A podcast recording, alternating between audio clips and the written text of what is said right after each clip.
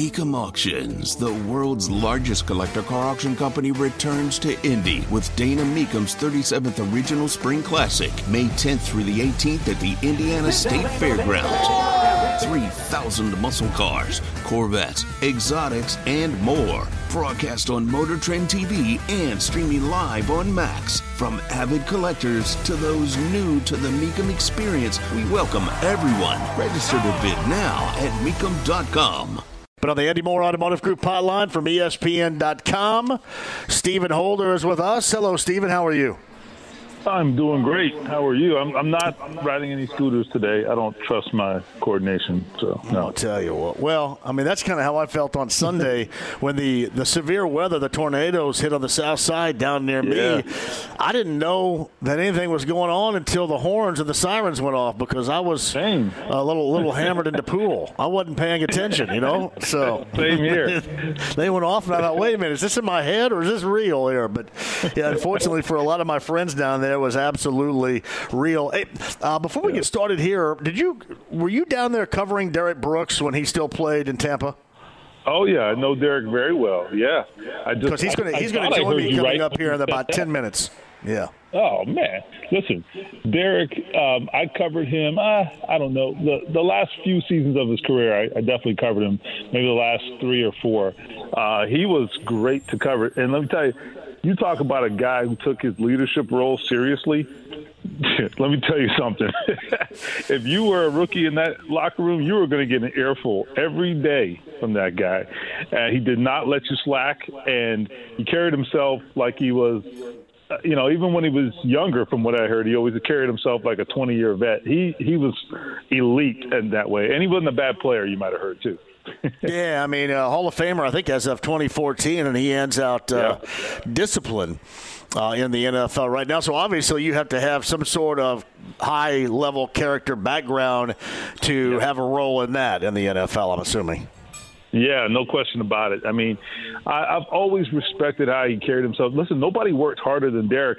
I remember back in the day, the, the Bucs had this terrible facility. They had their original facility that they uh, that they began using when the when the team was expanded as an expansion franchise. I think in '78 or '76, maybe. Anyway, it doesn't matter. The point yeah. is, they had the original facility still in the early 2000s. And this thing was embarrassing. Okay, let me tell you. They had the weight room was so small that they set up this patio situation where they had these extra weights outside on this covered patio in the middle of the Gulf Coast of Florida. Okay, and we'd be out there in in the springtime in OTAs. Derrick would be like the only guy working out out there, like it was Venice Beach or something, and he'd be going hard. And I'd be like, you know, they have one in the in air conditioning too, you know. But that's just how he was, man. He he was he was a worker and he was dedicated. Uh, he is a part owner of Walk Ons down here where I am today.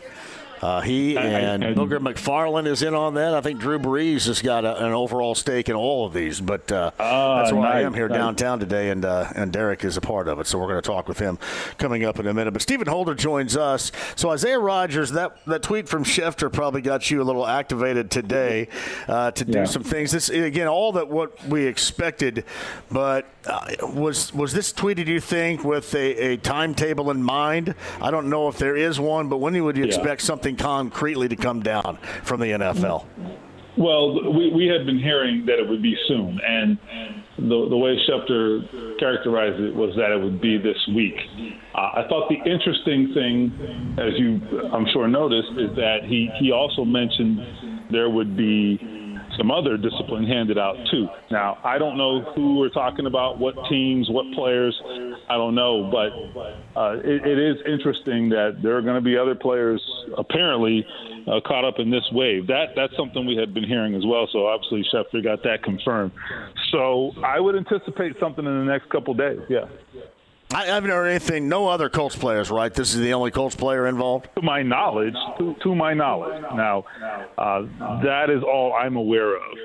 So I can't rule it out, but I don't know of any. I would say this, um, as it relates to Rodgers, you're probably going to ask this, but I, I do think it's interesting. I, I was I was kind of preparing for an indefinite suspension because I thought the nature of the allegations, and of course it had to be all sort of sorted out, and and got they have to get to the bottom of it. But but what we heard initially was very troubling, right? That he's placing bets on the Colts, and when you go to that extent, if in fact they can prove it, they go guns blazing. That's what happened with, with Calvin Ridley, and he got the indefinite suspension. Now, he was reinstated after one season, but it was initially indefinite, and that means we'll let you know. Okay? That, that means no guarantees. And I was wondering whether Isaiah Rodgers might also meet that fate. He ended up getting, it appears, the one season suspension. That's a big difference and an important distinction. Yeah, I I think about this way. Was was there any any reason why um, once that report came out um, regarding Isaiah Rodgers, he just went ahead and took ownership right then, basically, and right there. I think within a 24 hour period, he basically owned uh, what had happened. Uh, was there an angle for that where one it might benefit the type of punishment he may or may not get in this case? Was there any reason for him to get that particular level of advice? Well, I, I think at that point it had been established that he had he had violated the policy. That is, no one was really arguing that, including Isaiah himself and, and the people in his camp. That I can tell you. Now, there are some nuances to this, though. Okay, and so it did not appear, at least, that that he was making. Certainly, they were not they were not sizable bets. Number one, so this wasn't. It appears to be some case where he was trying to to make easy money off the Colts or inside information or things like that. I, it didn't appear that way. Uh, and there seemed to be some mitigating circumstances. I don't know all the details, but there that was communicated to me that there were some mitigating circumstances that it wasn't as bad as it looked. I would I'd be very curious to get some more details as to what we're talking about because that that was very strongly communicated to me, and I presume also communicated to the league office. So maybe, to your question, maybe Isaiah coming out and saying, "Hey, I, I'm sorry for causing all these problems," and you know, uh, you know, my bad. maybe that was a way of saying, "Look, I know I screwed up, but it's also not what it looked like." I did, uh, I did exchange a couple messages with Isaiah a few weeks ago after it first came out, and that was something he expressed to me. He didn't say anything specific, but he said, "Look, I'm getting a, I'm getting killed right now." But he's like, "There are some things that people don't know. There's more to this." So hopefully, we get some of those blanks filled in here in the next few days. I hope. So Stephen Holder of ESPN.com with us via the Andy Moore Automotive Group hotline. Somebody had asked me this a little bit earlier, and I answered it in this fashion. It was whether or not had the Colts known would they still have traded Stephon Gilmore in the way that they did? And my answer was that I still think that they would have traded Stephon Gilmore, even knowing what they know right now. It may have given them a little bit more of a pause to think about it, but I think both sides wanted this, and I think ultimately Stephon Gilmore got it, got what he wanted out of this, and I just don't really think this would have changed the dynamic had they known it all. Do you? No, I, I think in I think they're separate situations. I really think I don't think they wanted to trade Stephon Gilmore. Okay, that's that's very important. I don't think they ever really wanted to trade him.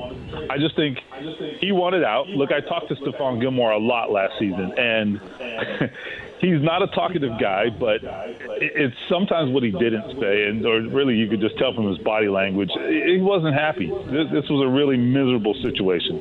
And here's a guy who's in the twilight of his career, and he's he's coming off a, a couple of seasons where he was bogged down by injuries. He's finally healthy, and then he finds himself in that situation last year. Oh, I mean, it was it was miserable for him. It was very clearly miserable, and so I get it. I wouldn't want to spend my final hurrah in that situation where you're starting over and re- rebuilding if you can go somewhere else. So he had options. He had the juice to ask for a trade. They gave him the trade, and so here we are. So Stephen Holder of ESPN.com is on the Andy Moore Automotive Group hotline. I don't think we've talked since uh, OTAs concluded And, and, again, who knows? I mean, it's all going to come down to training camp and certainly what we witness, what they see there, and how they gauge that. But from the parts that you witnessed, does it look as if Anthony Richardson is week one starter ready? So I'm not ready to say that. I think we we need to see more, obviously, and there's no there's no reason to to for them to to even be thinking in those terms right now. So I don't think there's any rush. I don't think they see him as the week one starter today. Now, here is something that I think needs to be said. We can talk about Anthony Richardson being up and down throughout OTAs, but you know who else was up and down? Gardner Minshew. so here's the question. All right, whether Anthony Richardson is the starter or not, the, the, the question has to be asked in context. It's like, all right, whether you start him or not, what are you getting in the alternative? What is the alternative, and is the alternative yeah. better? I would say I think Gardner Minshew is a capable quarterback, but I also would argue that in the absolute best situation last year, which is playing behind Jalen Hurts, being the backup quarterback for the Philadelphia Eagles. You had an amazing defense. You have you have a high-powered uh, group of wide receivers, good offensive line, and he had to start two games. He didn't win either game. And so I don't think that's something we can overlook. You know, so what you're getting with Anthony Richardson is guy is a guy who's very raw, probably not ready in the grand scheme, but is going to ascend quickly. He's going to improve quickly with experience because that's his biggest issue right now is the lack of it. So I don't know. I, I don't I don't think that ultimately this is a, the same kind of decision as you might get in a different scenario where you have a young quarterback and maybe a, a very proven veteran quarterback. I mean, Gardner Minshew has kind of been an off and on starter. It's not it's not some long time accomplished uh, Pro Bowl, you know, one-time Pro Bowl quarterback. So I think the circumstances are a little different. Uh, Stephen Holder joins us. All right, in, in terms of this, and I'm, I'm curious your thoughts. I have I've said this all along. Um, I think that the way that the Colts would view, I think they view it differently anyway. But from my standpoint, the way you view extending Jonathan Taylor and that level of importance compared to how most other teams and organizations feel about doing such a thing at the running back position is it's different right now because of the quarterback situation because that quarterback situation is going to to be uh, Anthony Richardson I think you have to have something you can count on. And I know last year he didn't play some games and was injured, but that's the closest thing you can count on anywhere offensively right now is that, which means to me, I think a lot. I think that that's a much higher level of importance that the Colts have to take action with Taylor than what you saw in Minnesota with Dalvin Cook or what you saw with the Chargers with Austin Ekeler. And I know this is a bad argument because the Giants made the postseason, but I would even argue more so than that of the Giants and Saquon Barkley because of what necessarily he brings to the table here with a rookie quarterback moving forward with this Colts offense in the now. I think it makes it more important. Would you agree? Yeah, I actually think you're onto something there. I mean, if you look at take the Giants, you, th- you said maybe that's not a great argument. Well, I don't think it's it's wrong. Here's the thing: their quarterback is further along. Daniel Jones can swim if you throw him in there without Saquon Barkley. You know, Anthony Richardson is starting from from the first floor. Okay, he's he's at ground level trying to work his way up. You got to give him every tool he can get. Look, they have already put themselves in a situation where they have a lack of offensive weapons because that is the team that they have put together. So, are you telling me you're willing to to gamble on the long-term future of your your single greatest offensive weapon. I'm not suggesting they should go out there and sign him to some six year contract, but I also think that I, I said this to the morning show this morning, uh, Mark and Jake. I think something in a, a three-year type of package is where is is the sweet spot, and that's not groundbreaking. I think that's kind of where a lot of people's heads are. But I think the three-year timeline for me works, and here's why. Uh, really, when you're talking about a three-year deal, and in the, in the NFL, any multi-year deal, you're really not looking at it for the full duration. I think if you're looking at a three-year deal, you're talking two years, and and then we'll see. That's really what they're saying when they give you a three-year deal. So you know, give him give him a good chunk of money up front and make sure he's happy for two years, and then we'll see what happens in two years. I mean, he may not be the same player at that point. Maybe the injuries have have hit by then. I, hopefully not, right? He's been a very, very durable guy, but then you saw last year as well. The point is, I think there's a happy medium. I think there's a way to give him his due and and still not jeopardize your long term future. I will tell you this: if you're if you're Jonathan Taylor, look, they put you through the ringer two years ago. I mean, he had 300 and I believe 20 something carries in 2021, and he's got nothing, you know, from a monetary standpoint to show for it right now. That's pretty tough to take, and and he got injured the year after that. If you look at the history of running backs when they ex- 300 carries is kind of the threshold. You do not want to be over 300. That's where it starts to be diminishing returns in terms of your health. So he's in a situation where you know he could end up being there again with a young quarterback.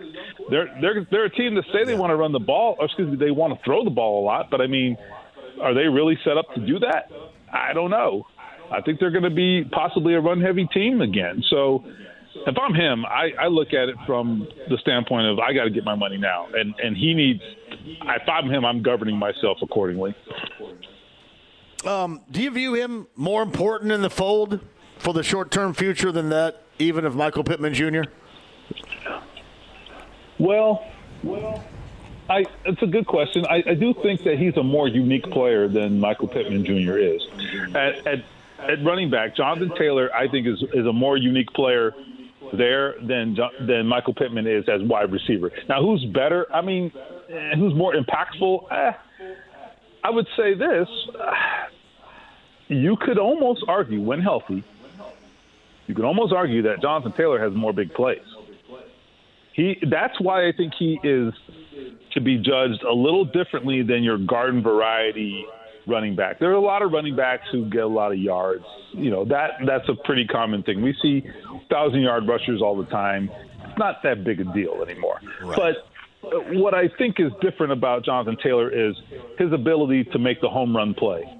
I mean, that's where I think he separates himself. I mean, you know, if you look at a guy like Christian McCaffrey, for example, you know, he's a very unique player. They are not the same, him and Jonathan Taylor, because obviously McCaffrey as a receiver is a much more elite receiver out of the backfield. But but just in terms of their their big play ability, I think it's comparable. I do think their big play ability is comparable, and that's that is where I personally view guys like that in a different realm. So I would put Jonathan Taylor in that class. You know, whether the Colts agree is up to them, but I think so. So, Stephen Holder of ESPN.com, kind enough to join us via the Andy Moore Automotive Group hotline. We'll get uh, a little bit of rest, rest up because oh, man. we saw the schedule as of yesterday. And at the end of the month, it's going to start pumping a little bit too. And we got we got some stuff here. We got some stuff going on. I, I have said this, Stephen. I think that I, I, think that what the Colts have to do is kind of strike like the Pacers did last year, and that is yeah. it, it undersell and over deliver. And that's what yeah. the, the Pacers did, and that's what the Colts need to do because in the past years they have uh, oversold and underdelivered, and that's a bad combination. no doubt about that. I mean, you know, have they ever? And, and especially last year. There's no yes. greater example of that than last year. And I'm not even criticizing them for it. I mean, we all expected more. I think so. No, it was so, a clown I mean, show we're, we're last year, though. Yeah, they deserve criticism. That was a clown show last do. year.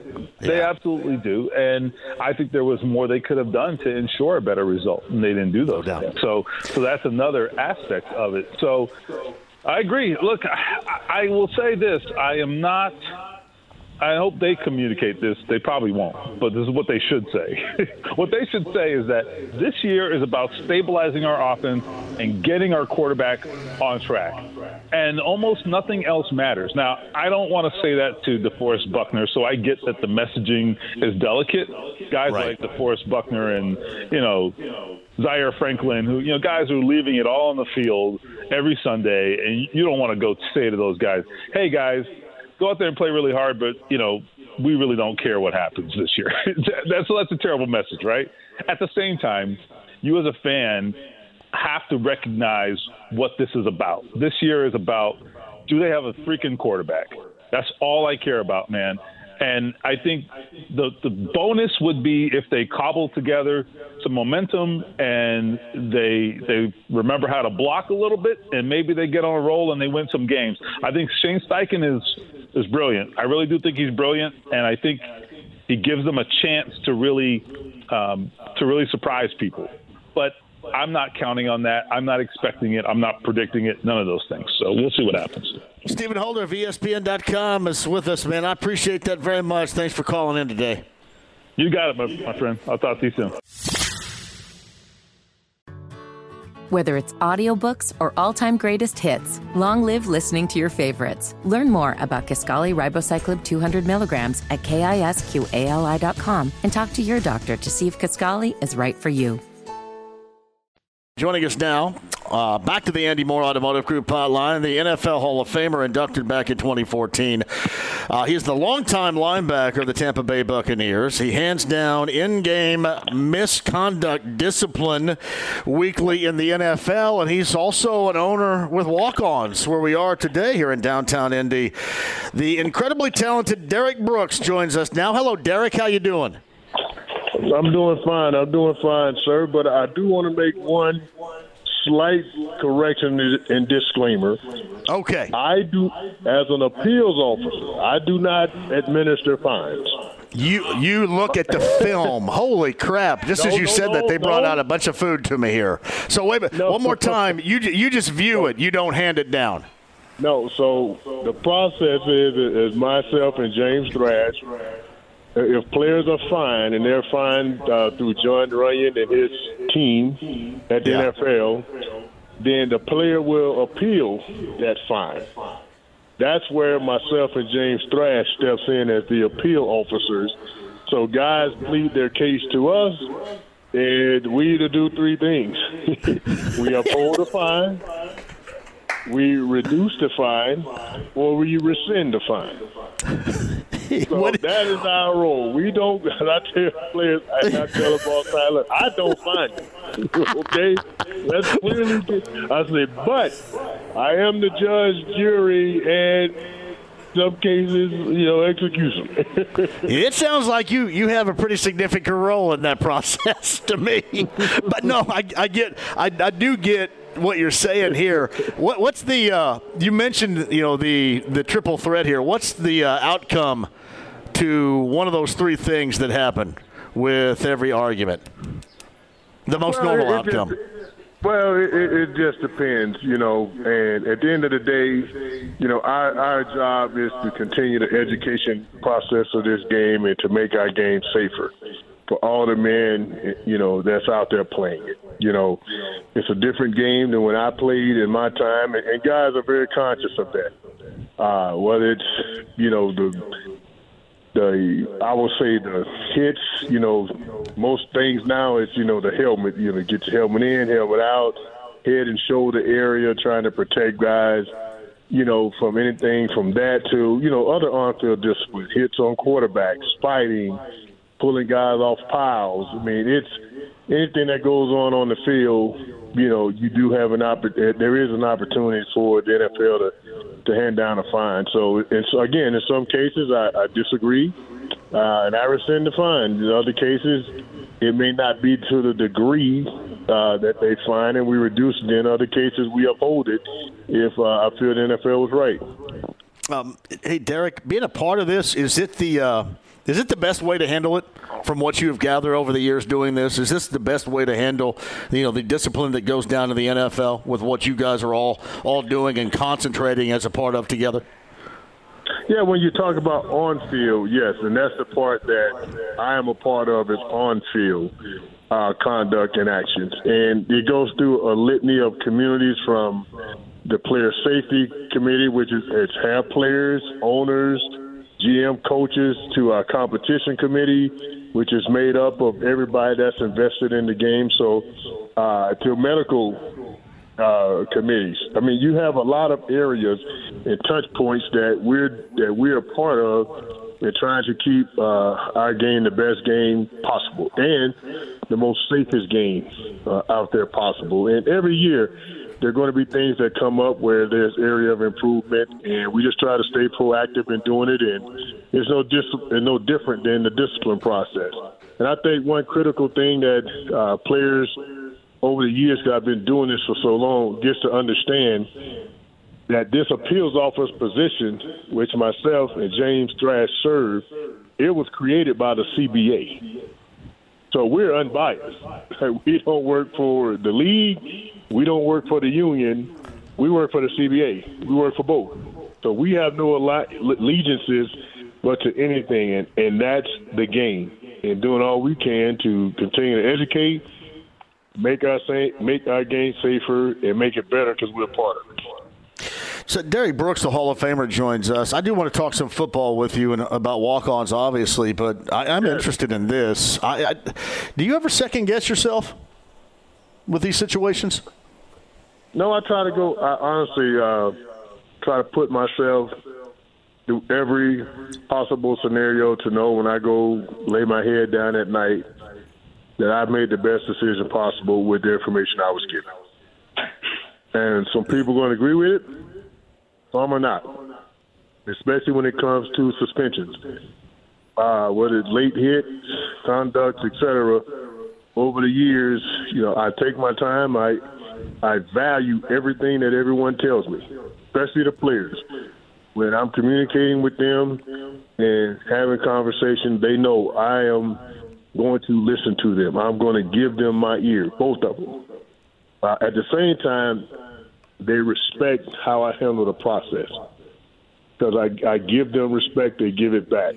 Even though they may disagree with some of my decisions, they know that it went through a process with me, and the decision and the information and the testimony wasn't taken lightly. Even though they may disagree, they know they was treated fairly in the process, and that's that is is what's important to me.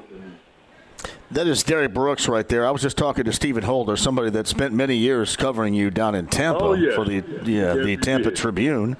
Um, he brought this up, and uh, just by talking with you in the last five minutes, I can understand how this is incredibly true. that that you were the the lead voice on most things in that locker room. And I, I, can't tell you how invaluable that type of personality is in any locker room, much less an NFL locker room. Did you take that seriously, that leadership value? Because it's obvious what you brought to the field, talent wise, athleticism, all of it, the total package defensively. But did you take that leadership value that sincerely in day number one when you started in the NFL? Uh, yes, and, and, I waited my time uh, to serve the leadership role. Uh, Hardy Nickerson was our uh, defensive captain and team leader uh, for two to uh, three, three to four years uh, before uh, it was my time, and I, I again debt of gratitude to him for just showing the way to be a professional. And when it was my time to step up and take that leadership role, uh, I studied for it. To be honest with you, uh, I had to. I really went to study. Hey, what is a good leader? At the same time, what is a leadership role? The role of leadership is being a leader. And, you know, things that I learned through this this process is, hey, you're not a leader if no one's following. no matter yeah. what you you may right. think yourself, and in order to get people to follow, you got to listen and you got to be authentic. And I think that is uh, probably some of the greatest compliments my teammates have paid me all these years is say they know my relationships with them were genuine. Secondly, they know where they, they were important. And I walked the walk and talked the talk. And lastly, yeah. I gave everybody space to be themselves. And when it came to, you know, stepping up and being accountable, I was the first one in front of the bus, you know, in terms of, of taking it for the team. And that just wasn't on the field, it was off the field.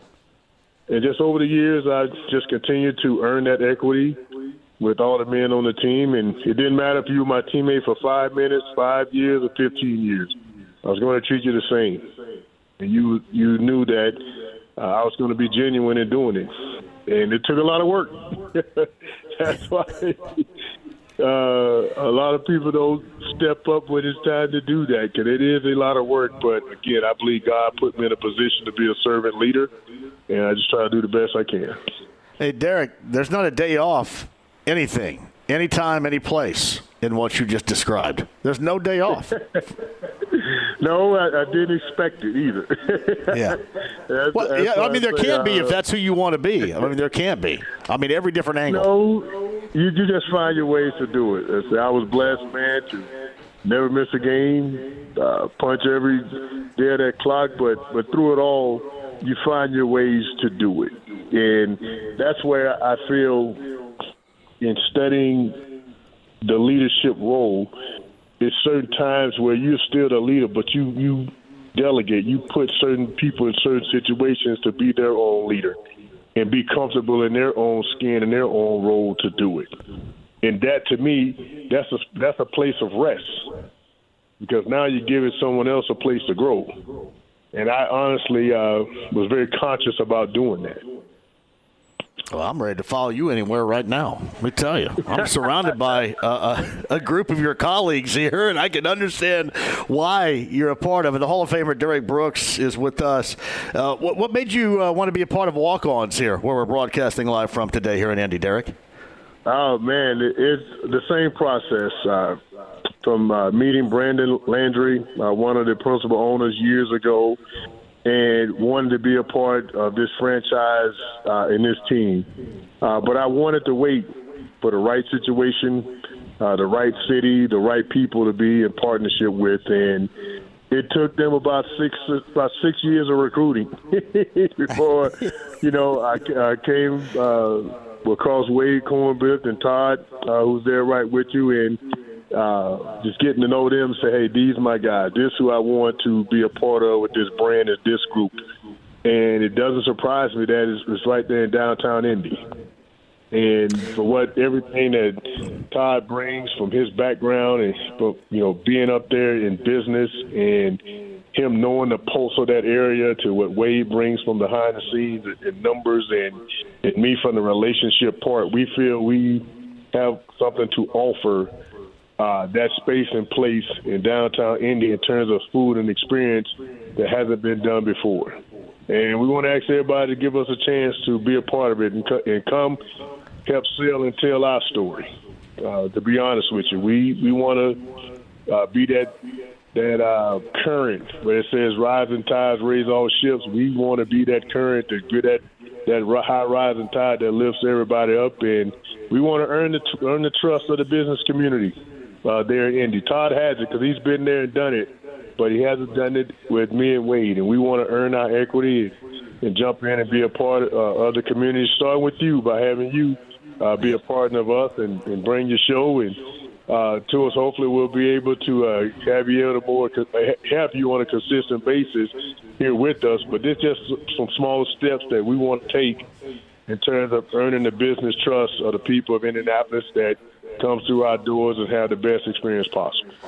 Well, I've known Todd for 16 years, man. There's nobody better. I mean, you, you I tell you what, you guys all partner up like this. Some some great folks, and I, would love to talk with you whenever you have the opportunity to come on the show. But we'd love to see you down here at some point. Will you make an appearance or two here in Indy at Walk-Ons at some point? Yes. Uh, uh, unfortunately, uh, the first one I was scheduled to make is when we was we was opening, but uh, I had to get four wisdom teeth taken out, and uh, it was advised that if I thought that was tough, if I'd have tried to get on a plane and come up there, I'd probably still be recovering from having those teeth taken out. but yes, I, I do plan uh, on coming up there, uh, not just once, but uh, on a consistent basis. Uh, all got a bunch of friends, you know, over in the coach family and, and yeah. part of the paper. So I again plan on earning the trust of the business community by being present. Absolutely. How many people? How many people do you uh, stay in touch with in and around the Colts organization? Oh man, you know, you you name it. Starting starting with uh, uh, G, uh, GM to uh, I mean, great thing. Cato June is back there on the coaching yeah. staff. You know, obviously Gus was my defensive coach uh, here with the Bucs, and uh, now he's you know their defensive coordinator. Obviously, I talked to some of the players in this process more than I, I need to. but uh, you know, I know him, and, uh, and again, uh, that's just some of the, the people that obviously the players, man. Uh, Darius Leonard trains down in Tampa, and I hope he stays healthy this year, man. To get back on that field and have a, a bigger impact. And and now that uh, Mr. Richardson has been there, and hopefully he's an answer at the quarterback position that uh, the Colts have been looking for uh, since Andrew Luck left. And no doubt about that. By the way, we figured out here collectively um, November the 26th when the Buccaneers are here. You got to be here for that, don't you? That, right? That's one of the dates we talked about. but, I, but, but here's the thing. I'm coming as a businessman. I'm not coming as a Bucs fan. I understand. uh, we all understand want, that. Hey, I listen. Want, hey, because I want I want to leave like I came in one piece. nah, we just we just want to hang, man. That's it. I, I want to have you on as, as much as you want to come on and, and certainly be here because uh, it's been a great conversation. I've really enjoyed it, and and really we haven't even talked about football a bunch, but it's just uh, enjoyable to talk congratulations on everything from the Hall of Fame to to your gig right now, and obviously here being a part of, of Walk Ons, Derrick. And man, whenever you get to town, let me know so we can get you on the show, or whenever you want to call into the show, do it. Uh, the, the door and the phone is always wide open for you. You know that. Well, thank you, and I look forward again to uh, building this relationship. And if you bet your butt, it's not the first, nor will be the last time you hear from me. Believe me. You, you got it, Derrick. Thank you very much. All right, take care. Whether it's audiobooks or all-time greatest hits, long live listening to your favorites. Learn more about Kisqali Ribociclib 200 milligrams at kisqali.com and talk to your doctor to see if Kisqali is right for you. On the Andy Moore Automotive Group hotline, he is an award-winning friend of the show, voice of the Pacers on Bally Sports Indiana, Chris Denari, joins us. All right, so how was the trip down to Winston-Salem to receive your Broadcaster of the Year honors? I'll tell you what, John, it, it was a fantastic trip. So many great people there, uh, a number of NBA people that I know, number of people uh, you know, from across the country that I've met over the years, and uh, it was a first class A plus event, and uh, very happy that I had a chance to uh, go down there and uh, accept the award.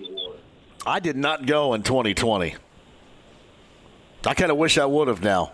It was the, it was during the pandemic and stuff. I thought, yeah, that's probably the only reason why I won is because there was no sports going on for about three months. no, I think I think you'll be a winner again, my friend. I, I mean, it's uh, you know it, what's really cool about the event is uh, you know, Ian Eagle was the national uh, oh. sportscaster of the year. I mean, yep. he, he's tremendous. Great uh, guy. Pete Thamel. Uh, Pete Thamel uh, was the national sports writer of the year. Um, just so many fantastic people there. Had a chance to visit with Bob Ryan. Uh, sat in on one of his sessions. The I think the most important thing, John, that I really enjoyed, they probably had over 100 college students there uh, who are aspiring sportscasters and and and sports writers, and we had uh, sessions with them where you know we we talked to them about our our careers, how we got there, um, you know, just the the state of the business, and and you know, I'm near the end, and so it's great to to be able to give back and and to uh, mentor a little bit, and so I made a lot of good friends down there, and I'm sure there will be some uh, kids reaching out, and I'm always glad to help. It's uh, Chris Denari who joins us. So you and Bob were both down there for that. Bob won on the uh, reporting or print side of, of the ledger down there. But now I've heard nothing but good things about that. And, and Ian Eagle's a huge um, friend of this show. He comes on whenever we ask him to come on. In fact, I've got to send him some larceny bourbon to New Jersey at some point, too. So, yes, we love Ian Eagle. Oh, he's fantastic. I mean, he is as versatile and as talented as any broadcaster in the business. He can do a Thursday night football game on radio on, Rest, on Westwood One. Friday night, he can do a Brooklyn Nets TV game on uh, Yes Network, and then on Sunday, he'll do an NFL game on CBS television. Uh, and and to to my point, I've done this now. Next year will be my 18th year. Um, when I started you know, back in 2006. The Ian Eagles, the Mike Breens were so good uh, in helping me and ask and answering questions that I had. Yeah. I mean, they are they you know they are so very, very talented, but they're great people too. No, no doubt about that. Uh, Chris Denari with us. So I'm assuming that um, there's going to be some interest going on with this Pacer team. Let's double back to almost a week ago now on a Thursday night in the draft. Um, what did you think about what transpired, and maybe even more so, what did you think about what they try to do as well? And oftentimes that's what happens. You try to do something, it doesn't work out. As an end result, they added some players to the process. We'll start with Jarace Walker uh, at number eight overall after that trade with Washington. How do you think he fits? Because to me, Chris, I don't look at him as a starter like many do right away. I just want to see him become rotational. It's kind of what I felt about Mathurin last year. I mean, I didn't mind that Mathurin didn't start, but he worked his way into where that debate was officially underway, and I hope the same thing happens to Walker. Yeah, I, I don't think we, you know, we, we get too concerned, in, in my estimation, about starting or coming off the bench. We saw Benedict Mathurin get plenty of minutes uh, in a reserve role last year, and then late in the year uh, they used him as a starter. I just think Jarace Walker and Ben Sheppard give the Pacers some defensive presence that they're looking to add to the team. I mean, Chad Buchanan was, uh, I think, very forthright on the morning show last week saying, hey, we all know the offense was really good. We just need the defense to be a lot better. And so I think with Jarace Walker, with his body, with his wingspan, with his ability to play next to Miles Turner, and then with Sheppard, I mean, while everybody, you know, touts his three point shooting and his athleticism, um, you know, I've been told and watching some of the things that I've seen. I mean, he's he's a very willing defender, and at Belmont would take on when he was the leading scorer, he was still taking on the number one offensive threat. So I think on on both ends they they uh, got two very good players. And and if you look at the last number of drafts, I mean, you have Duarte and Jackson. Uh, last year, Nembhard and Mathurin, and this year uh, the two first round picks in in Sheppard and, and Walker, and, and definitely guys that you know have have worked their way into the rotation, and um, you, you know a lot of young guys, but uh, they're they're up to the task. Uh, Chris Denari with us. I, I, would agree with you too. Um, and again, I can't lie. I wanted to see some fireworks as the, the draft got closer and closer. Um, it kind of was evident that we weren't going to see any, and I wanted to see it in terms of uh, being able to add, you know, a young talent, but at the same time being able to to cultivate or add an already established player in terms of a wing or something like that. And as the draft got closer, it became evident that that wasn't going to occur. But there's still an opportunity here, I would assume, coming up in the next three weeks to do something like that. What do you think the activity is going to be for Kevin Pritchard and Chad Buchanan going into the next three weeks as free agency is underway? Not just with free agency in general, with money they have to spend, but maybe in the trade market, which is going to be apparently robust once again. Yeah, I think the biggest the, the biggest situation is and if, if you hear a little uh, wowing and uh, yelling, that's my year and a half old. That's my year and a half old grandson. We're it's Archer. We're sitting here on the porch, and he is he is excited to see his grandpa uh, do some radio. Uh, nice. But, that's okay, man. It fits right in. You kind of oh, sound yeah, like so, all my callers yesterday, right there. That's good. Tell Archer, fits right in. uh, um, I, I think the thing is, John, you know, the, the Pacers have plenty of cap space, and they're in a situation where uh, the, the new CBA is a little bit different. It worked to the Pacers' advantage last year when they had the money that they could pay Miles Turner, sign the extension, and give him the money uh, during the 22-23 season. Uh, I think now you're in a situation where you have money, uh, as Kevin Pritchard has said, optionality. And going back to the draft, I mean, other than the the the, the, the major trades that were made, uh, the Bradley Beal trade, uh, Chris Paul then being routed to Golden State. Really, nothing else really happened. I, I think that the draft probably went yeah. the way that most people thought because a lot of people think, okay, going in, there's going to be a lot of fireworks but then usually it doesn't happen. And, uh, you know, I think that'll all start to happen this week. You know, you're getting me right before the moratorium starts, as you know, at some point. Uh, once free agency starts, uh, we've got to go quiet. But, but I do think the Pacers have a number of options. Uh, they want to continue to build the roster. And I, I think they're in a very good position because they've got some good young players. Uh, they've got, you know, players who are assets uh, but they have an opportunity to continue to build. And um, you know, I listened to your interview last week with Walker and Sheppard, and they're excited to be here. Yeah, uh, I, I think I think Jarace Walker side by side with Miles Turner is going to be really good. I think Sheppard, uh, however he fits in, is going to really relish playing with Tyrese Halliburton. So I, I think there's a lot of uh, positives going into the next few weeks, and we'll just have to see what happens. Yeah, I'd agree as well. Um, so everything that's basically talked about with the Pacers has to do with a wing. So is this one of these situations where, and I know that's how you look at Walker, but a veteran wing, is, that kind of a have to in the next three or so weeks or even beyond? Let's just say before the start of the season, is for them to find a veteran wing of some sort?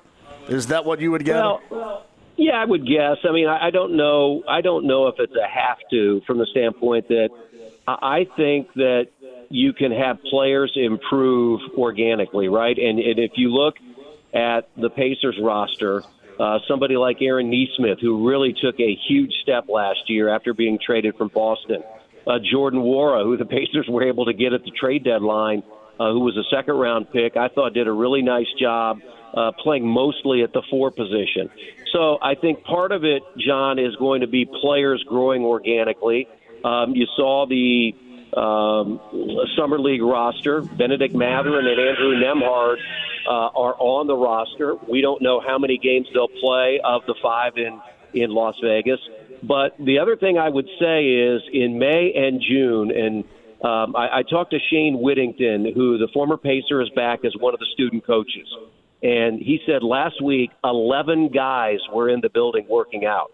11 of the players, 15 man roster, got together for informal workouts. I think that says a lot about what this group wants to do. And so you can improve, um, you know, organically. And the Pacers went from 25 to 35 wins.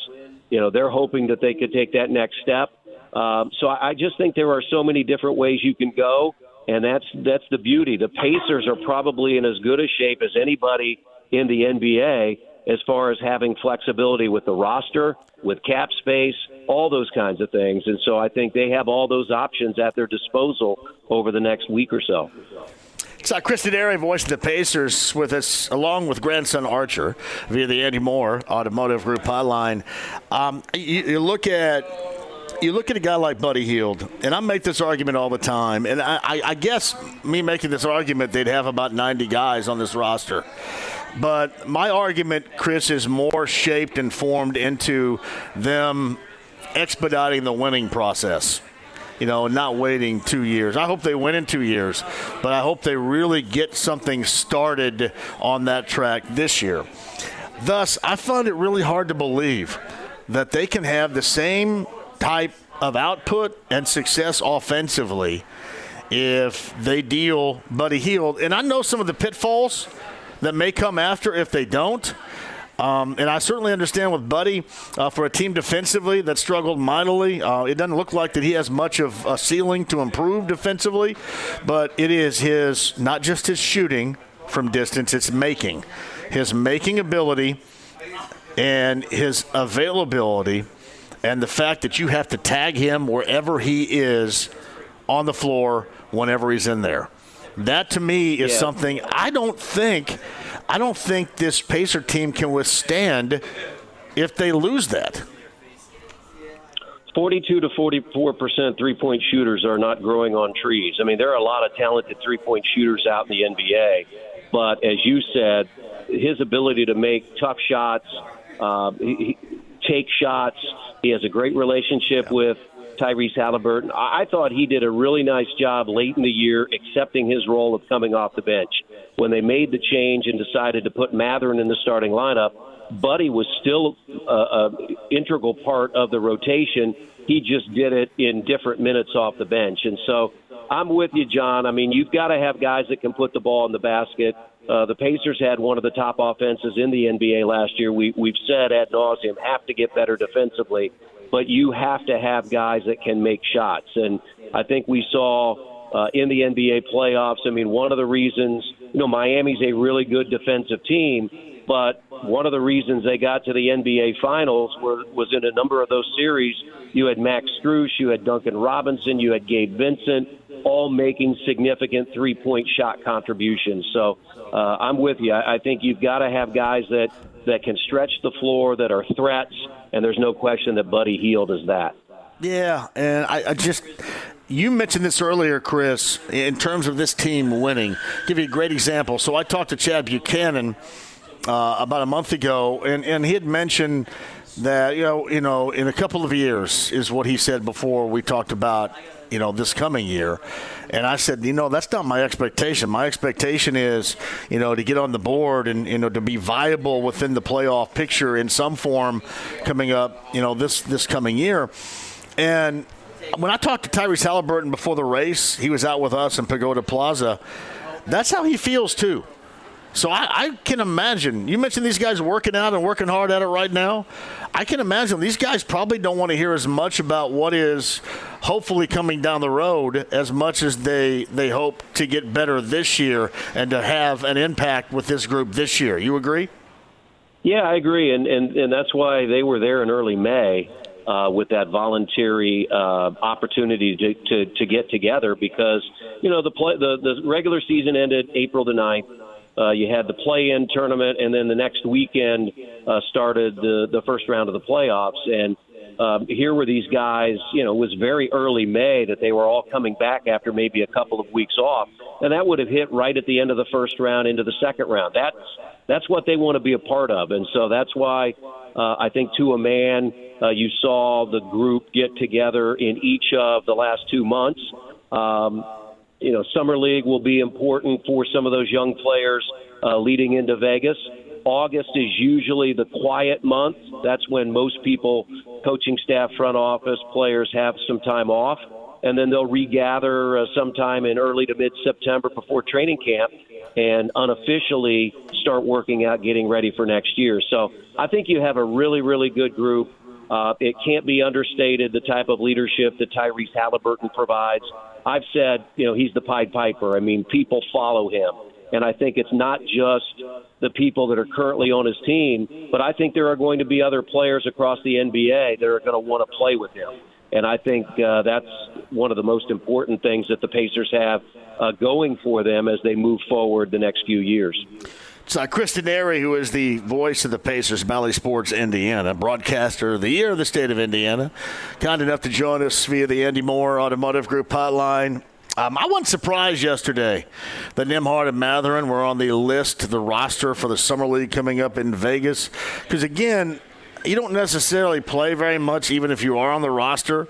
Um, but that, that part didn't surprise me. Maybe a little bit more of the surprise was that of, of Isaiah Jackson being on there. Were you surprised yeah, by that? Uh, maybe a little bit, but I, I think opportunity to have official practices uh, with the coaching staff. Uh, they'll start summer league practice on Saturday, and I think they're uh, at the Ascension St. Vincent Center through the fifth, and then they head out to Vegas. So you never know how many games uh, those guys will play, but the ability to have all those practices, John, I think is the most important thing. Yeah. That you th- so you think that weighs with these guys more than anything else right here? Yeah, I mean that, that, that guy in particular, I guess. I mean, yeah, but here's here's the thing. I mean, can you imagine Benedict Mathurin not wanting to practice? I mean, this guy, I mean, this guy, uh, when he went through his workout last year before he was drafted by the Pacers, he asked if he could come back to the gym and shoot with under the guidance of head coach Rick Carlisle. So yeah. there's no question, I think, for a guy like Benedict Mathurin, and, and the same with Andrew Nembhard. They just want opportunities to get reps. I mean, these guys are are true competitors. Again, I, I don't know uh, how many games that they'll play in Vegas. I mean, what that schedule will be, but um, I would imagine that that we'll see them at some point uh, because you know they're going to practice uh, getting ready for summer league uh, this weekend. What do you expect the schedule? And again, I always watch you guys, so it's not like I change. But you know that's always meaningful when the schedule does ultimately pop. You think they'll have more nationally, so-called nationally televised games, if you will, ESPN, TNT, something like that, than certainly we saw this past year. Yeah, last year we had one, and we were able to go side by side with that game, and I think it was the fourth or fifth game of the year. It was in it Washington. Yeah. Um, and so I, don't know, John. I mean, a lot will be dictated uh, by what happens over the next two or three weeks as far as teams are concerned. I mean, you know, San Antonio had. I don't know if they had a national game last year. They're going to have a lot because of Wembanyama. Um, and so free agency and trades and all of that over the course of the next three weeks will really dictate what that national schedule looks like. And I think we usually get the schedule sometime around the second week of August. So, you know, hopeful. I mean, hopeful that uh, the Pacers, with somebody like Tyrese Halliburton, who was a first time All Star, can get a little bit more national run. But uh, I think people know that you know we're the place to go. We've got the games, and and last year I was pleased to be able to do every game. I mean, it, yeah. it's tough when you have to sit out, and uh, so we were pretty happy last year that we got to do all 82. No, I, I completely agree with you on that. I do. I, I just um, I thought last year, and I bring this up all the time. I thought last year was a genius move of of underselling and over delivering. I mean, I, re- I remember Rick Carlisle in October being on the show and, and you know and, and urging people, you know, not to freak out over losses and bad games because this is a work in progress. And then Chris, you know, they ultimately over delivered. You know, winning ten more games, they over delivered. And really, in this fashion, that's what the Colts have to do this year. I mean, they have to over deliver on the product, which was at the bottom of the barrel a year ago, and that's what Colts fans are hoping for. But I just I kind of want to see them play off of that. I just thought that when Halliburton they hit that run in December before Halliburton got injured, that a piece or two can be added, and then you watch what Miami did. And I know they have Jimmy Butler, who's in the postseason, he's Mr. Postseason, and all that. But as you adequately mentioned earlier, it was so much more than just him, too. I mean, he made big shots, don't get me wrong, but there were also those around him that got better over that time. And I just. I'd just like to catch a little bit of lightning in a bottle that you can also utilize further down the road, as certainly the Pacers plan on doing. Yeah, and it's going to be interesting to see what certain teams do. I mean, what does Chicago do? Uh, do they break up uh, DeRozan, LaVine, and Vucevic? Uh, you know, Washington is already somewhat going on into a fire sale. What's Toronto going to do? So it's going to be interesting to see what all of these teams do. But to your point, I mean, off the floor, uh, I, I thought our organization had a fantastic year from a ticket sales standpoint, sponsorship. Uh, the building was electric all year long. Uh, we had a company uh, sort of gathering today at uh, Dave and Buster's, and it was really a chance uh, for Kevin Pritchard and, and the whole management crew really to thank everybody for all they've done from you know the person that sweeps the floors to the people that sell the tickets. I mean, everybody is super important uh, with Pacer Sports and Entertainment at Gainbridge Fieldhouse. And so, um, you know, I'm, I'm really excited. I mean, we had a draft party last week at Midtown in Carmel, and I think we had about a thousand people there. Uh, there's a lot of enthusiasm, a lot of energy, and and you're right. That run in December told people a lot, and they were 23 and 18. They were 23 and 18, and I think fifth in the East when we went to Madison Square Garden in New York in in January, and that's when Tyrese got hurt. Now I don't know through 41 games if they were truly the fifth best team of the East, but the record ha- had shown it. And then Tyrese gets hurt. I think he missed 10 or 11 games. Pacers go one and nine, one and 10, and uh, you know then the, the story of the season was different. But uh, there's no question that you, you've got to stay healthy. Um, but uh, I, I like what I like what they're doing, and uh, again, the next few weeks are going to be uh, important to watch as they continue to build.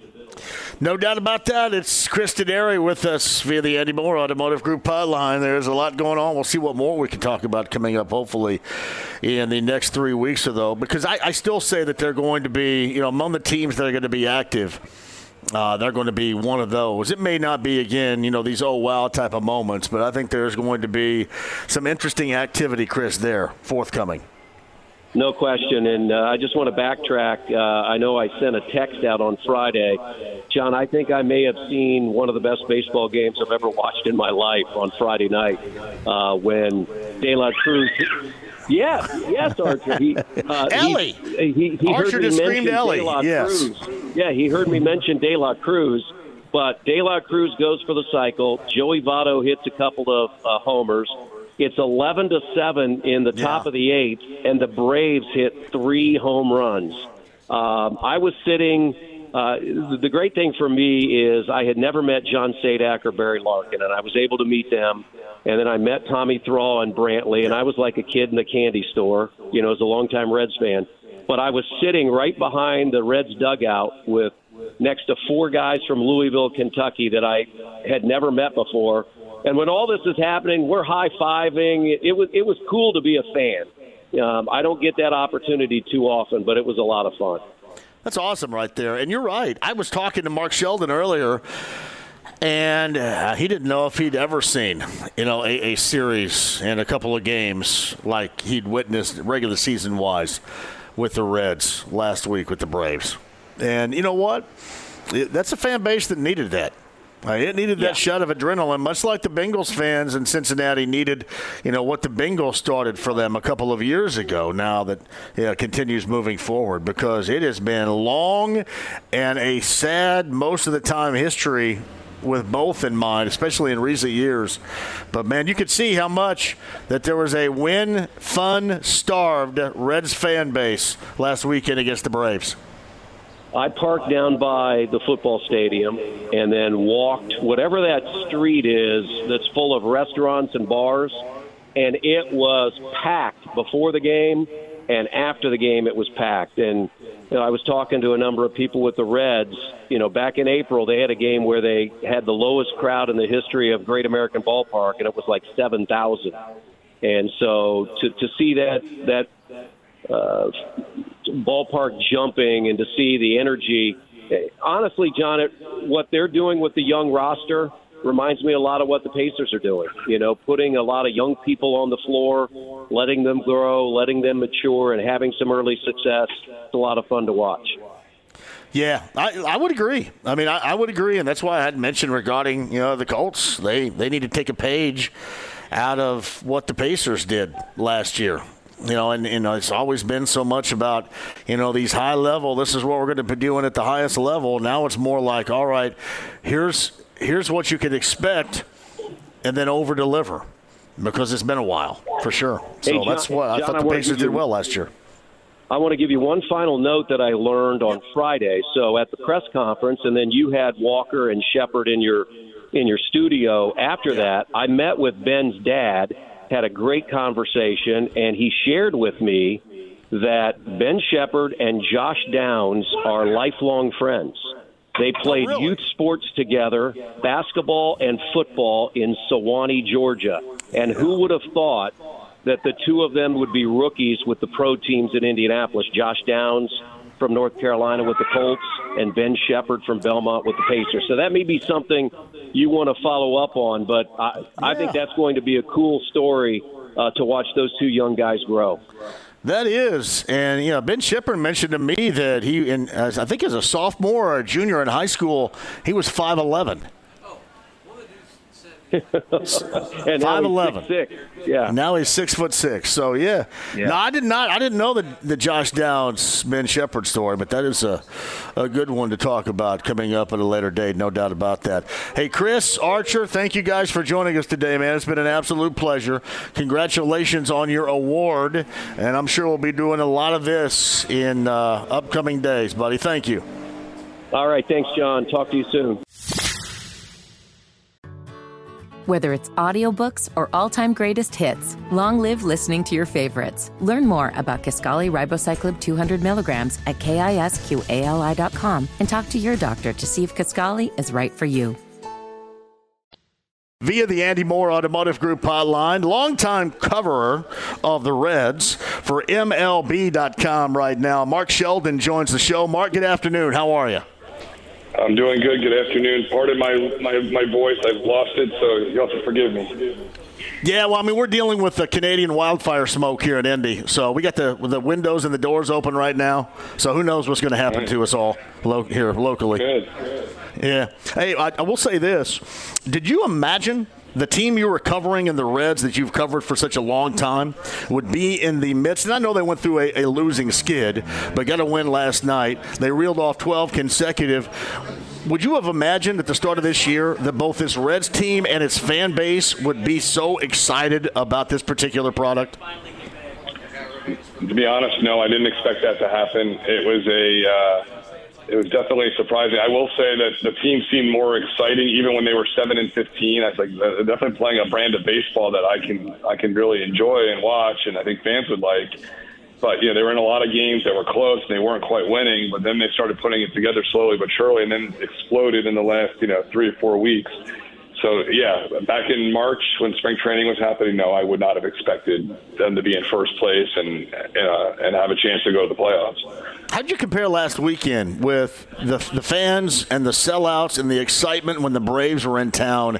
How far back do you have to go to find a regular season game that had that type of atmosphere?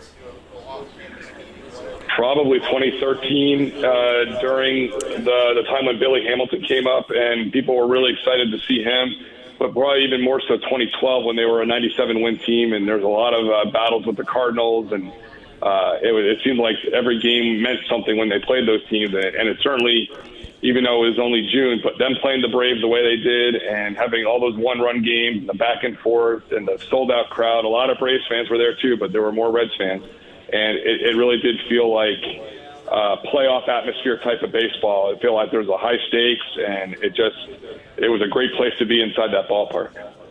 So Mark Sheldon, who covers the Reds, uh, MLB.com, long-time coverer of the Reds with us via the Andy Moore Automotive Group hotline. I was talking to Spencer Steer yesterday, and I had asked him this. I said, hey, it, this, this was just my observation watching the Reds as a longtime fan. It looks like this group um, is unafraid of situations because they've not ever been in those situations. And oftentimes, Mark, you've covered this team forever. Oftentimes, that can be a detriment to your team, individually and collectively. But with this group, it seems like they go full throttle the entire time, and they really have no fear of failure because they have yet to fail at this level. And it just seems like they have no fear. That's really something I think unique that we rarely see in a lot of sports, especially that of baseball with a group like this. Well, you do have a lot of young players that are confident that had success at other levels of baseball or before they got into professional baseball.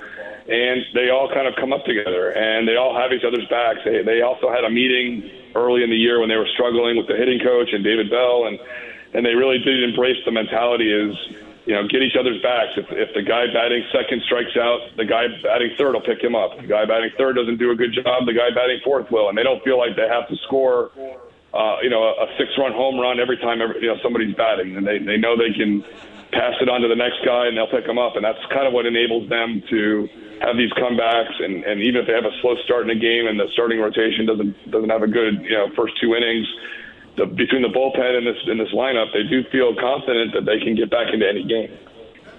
Well, I mean, the enthusiasm they've given the fans, but just the enthusiasm uh, in that, that clubhouse that transfers to the bench, uh, that has been a hell of a spectacle to watch. I mean, that's that's a lot of it too. I mean, winning, you know, winning does. I mean, it delivers enthusiasm no matter what. But to the level with all these young guys and the way that they're enthused about the accomplishments of one another, that uh, that takes it to the next level. I think for the fans certainly, and you can see it. And I was talking to Spencer About that yesterday. That's something they feel from teammate to teammate about cheering on one another and feeling gratitude when a teammate, you know, hits a home run or a teammate does something big.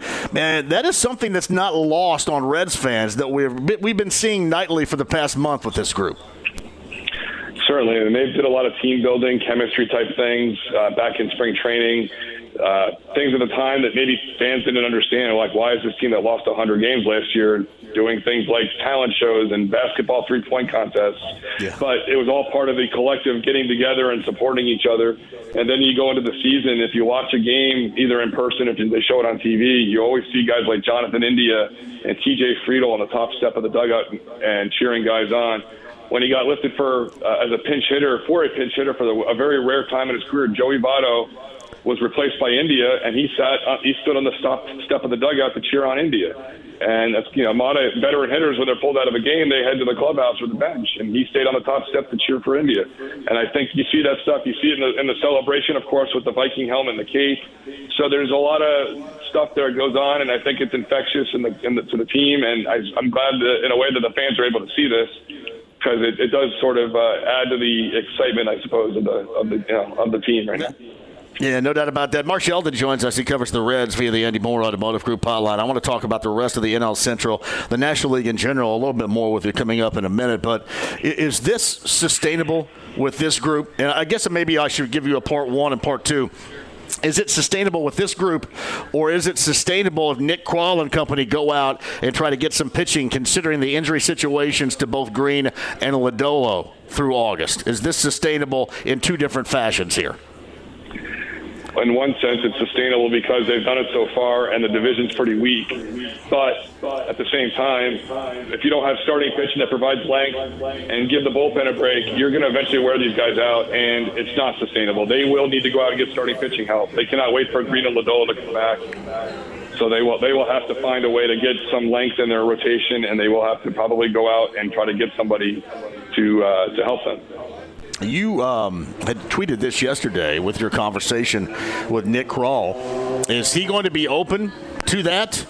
Um, is there any amount of lip service? Do you buy that they're going to be open to try to improve this pitching staff to go at it now? Is there a time frame? Is there a deadline to where you're still playing like this and it's believable? How do they go about their business as they work toward with this team the trade deadline?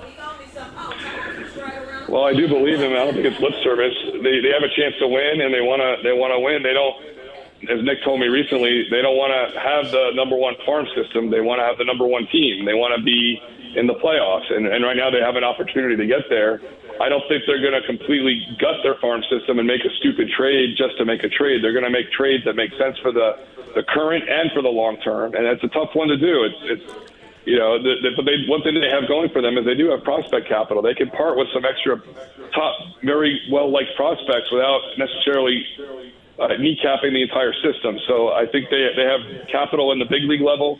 They have a lot of players that were getting regular playing time. That since some of these prospects have come up and see their playing time slip, and they may not be afraid to trade those guys, and they may have to be able to package them with a pretty a pretty important prospect or two to make it happen. If you look at last season, the teams that parted with their prospects to the Reds, so the Reds could trade Luis Castillo and Tyler Mahle, the the, the return was was a major haul especially for Mahle. If you look at the results with Christian Encarnacion Strand and, and Spencer Steer, that's paying off already. But even the guys that came over in the other trade for Castillo, those guys are doing really well, and they're becoming top prospects too. And two of them just moved up to AAA. Um, so they're gonna they're gonna have to give up a lot to get a pitcher like that back. To Mark Sheldon, who joins us, there's no doubt about that. Um, I mentioned a little bit earlier and asked you the question about the atmosphere. When was the last time a regular season game felt like it did last weekend against the Braves? When was the last time an individual player has brought this type of atmosphere and excitement as Elly De La Cruz has to the Reds in the past three weeks? When's the last time you saw that? Gosh, I don't know if I have. I mean, Billy Hamilton was certainly somebody that fans really wanted to see. And when he got on first base, you knew it was going to run, and it was very exciting. Uh, Jay Bruce, when he came up in 08, was the number one prospect in baseball, and he hit the ground running. I think he had 571 his first week, and and really got people excited. But I don't know if any of those guys had the kind of uh, you know their their their, their they, they had a presence before they even got to the big leagues as much. I mean, you knew Billy Hamilton was coming, you knew Jay Bruce was coming, but everybody knew Elly De La Cruz was coming, and and then he comes up and he does some things that people just don't see very often. So I'm not sure that in recent Reds history this could be matched in terms of what one player can do to get the attention, and and certainly they've been playing well before he got there, but they've been playing really well since he got here, and the fans have really responded, and you can definitely feel the electricity in the ballpark. Man, he seems like he seems like a really legitimately good dude too. That's very happy to be there. Um, And I just, I mean, it, it, it's really, it's, it's pretty cool to me the way that it looks, the way that he interacts with his teammates, the way that he interacts with, with his interpreter, and you know those Jim Day conversations he's had after the games, uh, especially after that cycle game. He, he just, he, he, seems like that he is em, embracing and, and kind of soaking up the moment as much as a lot of the fans are right now. Yeah, it seems like he's handling it pretty well. I mean, he's certainly going to have up and down games. He hasn't gotten any really big hits the last couple of days, but uh, he seems not to be over challenged by any of this. Even when he's facing a tough pitcher and they're doing some things to him, he stays in these at bats, even if he strikes out. And he certainly knows what to do when he gets on base, and he's been fielding his position reasonably well. So, I mean, it's not going to be like this all the time, but at the same time, he, he seems to be handling it all very well. Yeah, no doubt at all about that. Mark Sheldon is with us via the Andy Moore Automotive Group hotline. Yeah, besides you know this the team itself, uh, Elly De La Cruz, and you know obviously where this Reds team is right now. Uh, who's most impressed you, just beyond what we've discussed so far on this team, individually, collectively? Anything come to mind besides the usual suspects of conversation we've had? I mean, it's hard not to be impressed by Andrew Abbott. He's four and zero oh with a 1.21 ERA and five starts, and he basically plays the role of a stopper already, like he did last night. And he's kind of an old school pitcher that just gets it done with with uh, location and changing speeds, which is really impressive. And of course, Matt McLain, who basically provided the offense last night to get the win. He's just been hitting since he got up here, and he seems unaffected as well by the attention and by the success and by the team playing so well. He's handling himself really well. I would say those two rookies are coupled with Steer and with De La Cruz, just the, the, four, the four rookies are all doing just very well, and uh, it's that's a big reason why the team is where it's at. No, there's no doubt about that. I've told everybody around here. Obviously, I, I, go back. I go all the way back. I mean, I go back to the Big Red Machine, and you know, watching them on Channel Four here in Indianapolis, and you know, all back back to that particular era, going to the games over there. But uh, the, the, success has been fleeting here recently, and I, I told everybody during that 12 gamer to soak every aspect of it up because you don't know when it's going to leave. You don't know if it's going to come back. You just hope that it's sustainable. But because there's been such a lack of success, have some fun with it. And it appears that most Reds fans, Mark, are doing just that. Having fun with it. It's June. All right, whatever. Doesn't really matter right now. It's June. But Reds fans, I think it's more meaningful because, again, the success has been fleeting. And it seems like that they're all soaking it up, just like, you know, somebody that can actually be a fan who covers teams here in Indianapolis because it's out of market can be a fan of this team and soak it up as well. Well, the fans are enjoying it. It's been a nice time to be a sports fan in Cincinnati because the Bengals are doing well. FC Cincinnati, the soccer team's doing well.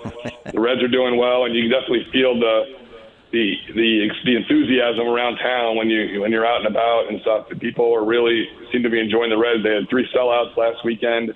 I know this weekend with not only that they have Taylor Swift in town, so there's gonna be a lot of action going on downtown this weekend, and uh, it's it's going to be wild, and I think it's cool to see the ballpark full. You know, a lot of years in this, these past few seasons, when they do have good crowds, it's usually because the other team is drawing well, like the Cubs or the Mets or the Yankees, the Dodgers, and the Braves. They, they bring all their fans and they dominate most of the noise. And when the Reds were playing the Yankees a couple months ago, it was almost all Yankee fans, and it felt like a Yankee home game. But now that the Reds are playing well and the fans have responded, you definitely feel that it's a Reds home game and they have a home field advantage, and they, they really do seem to feed off the energy from the fans. So this weekend you got the Reds and Padres. You've got FC Cincinnati and Taylor Swift all on the same night. Is that true? I believe it's true. Yes. Whoa, that'll be a fun night in Cincinnati, right there.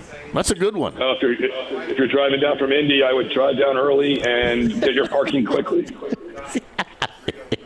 no question about that. Hey, Mark, we're going to stay in touch uh, again because this is, and, and, you're right. You look at the NL Central, and there's a lot of weakness right there.